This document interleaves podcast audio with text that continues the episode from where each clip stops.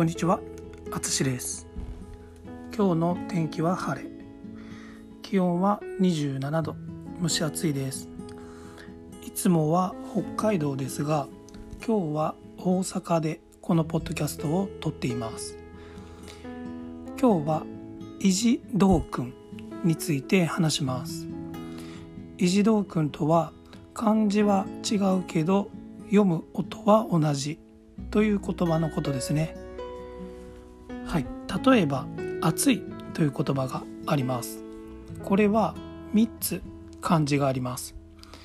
1つ目の「暑い」は気温が高いことを言います。例えば今日は暑い。暑さ寒さも彼岸までとか言います。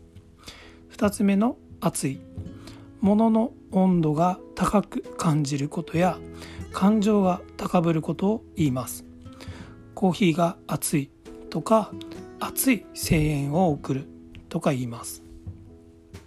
3つ目の熱い。物の幅距離が大きいことを言います。この本は600ページもあってとても熱いとかこの壁は熱いとか言います。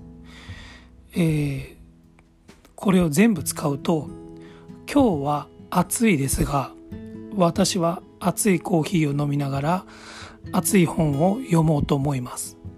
こんな感じですね。こんなシチュエーションはなかなかないかもしれません。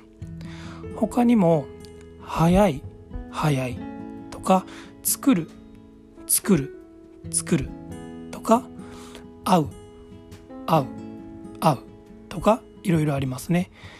はい。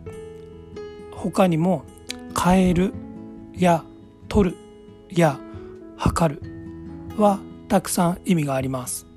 多いですが面白いので気になった方は一度調べてみてください。